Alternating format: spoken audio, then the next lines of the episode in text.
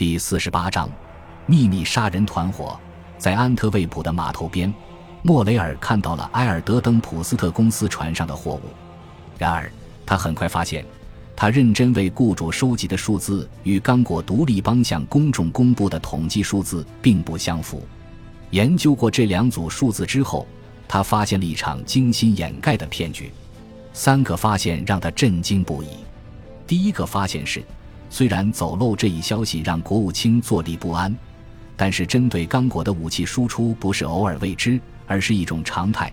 在过去的几年里，接受客户委托从事刚果贸易的埃尔德登普斯特公司，定期为刚果政府或各种各样的比利时贸易公司运送数量庞大的实心子弹和数千支来复枪和火冒枪。他们用这些武器做什么？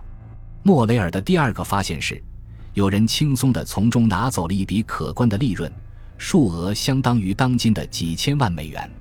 通过埃尔德登普斯特公司从刚果运到比利时的橡胶和象牙的数量，大大超过了刚果政府公布的利润。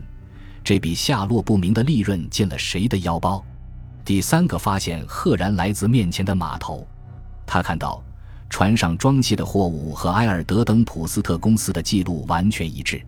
他又发现，最不对劲的地方是，在刚果进口的所有货物中，大约百分之八十的货物和商业贸易目的几乎毫无关联。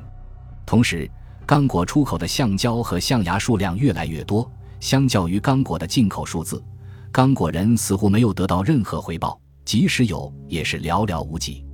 那么，那些橡胶和象牙是怎么收购上来的？肯定不是通过商业交易。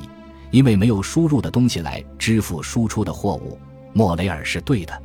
现在我们知道，每年通过埃尔德登普斯特公司的船只运到欧洲的橡胶、象牙和其他物产价值大约是欧洲运给非洲人的货物的五倍。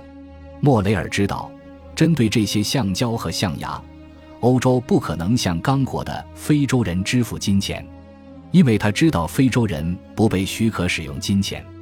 也不可能通过其他渠道用货物来抵偿，因为埃尔德登普斯特公司拥有这条航线的货运垄断权。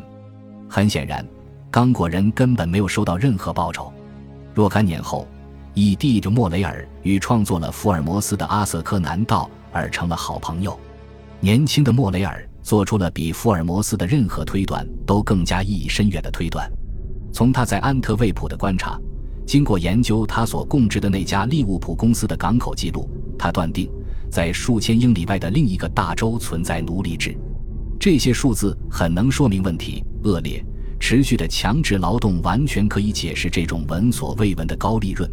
刚果政府是强制劳动的直接受益人，强制劳动是国王身边的亲信策划的。这些发现一步步推测出来的结论，让我感到眩晕和震惊。撞见一个杀人犯已经算够糟糕了，而我撞见的是一个秘密杀人团伙，他们的头领居然是国王，一个名不见经传的船运公司职员。这一醍醐灌顶般的发现，让利奥波德二世有了他最难应付的对手。感谢您的收听，喜欢别忘了订阅加关注，主页有更多精彩内容。